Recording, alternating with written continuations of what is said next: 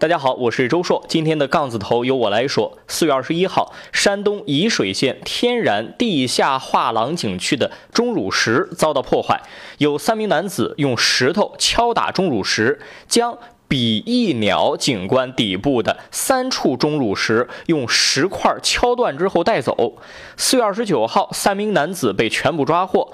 后来在景区指认现场，还承认有多处没有被监控拍摄到的破坏点。根据介绍呢，被破坏的这个比翼鸟钟乳石的形成需要四百万年的时间，而能够形成特定的形状，几乎是不能复制，也无法恢复的。景区的负责人表示，之前啊曾在景观外面设置有铁丝网，但是有游客反映影响拍照效果，然后就撤掉了。没想到会发生这样的事情。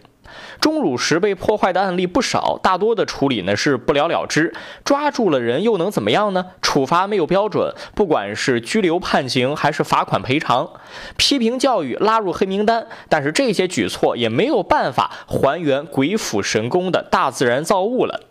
舆论批评不文明的游客手欠，有的还要说剁手，当然这都不可能。我倒是在想啊，作为景观的管理方，是不是也有责任呢？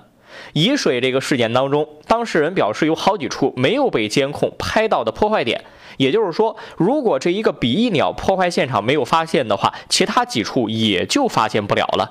既然这是无价的自然景观，监控探头全覆盖，应该不是多么过分的要求。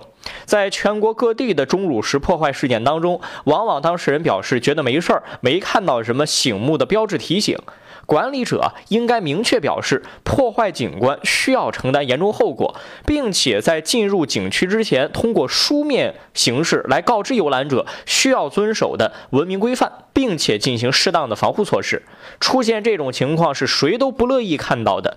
不文明的游览者固然承担大多数责任，但是景区管理者也应该为自己的管理疏忽而买单。总而言之，现在对于这种行为的处罚措施极其有限，甚至有些纵容的嫌疑。还有的脑子不好用的游客说掰断钟乳石是为了试一试真假，这种人啊，以后最好就不要让他再进景区了。一家之言，欢迎拍砖，我是周硕，下期再见。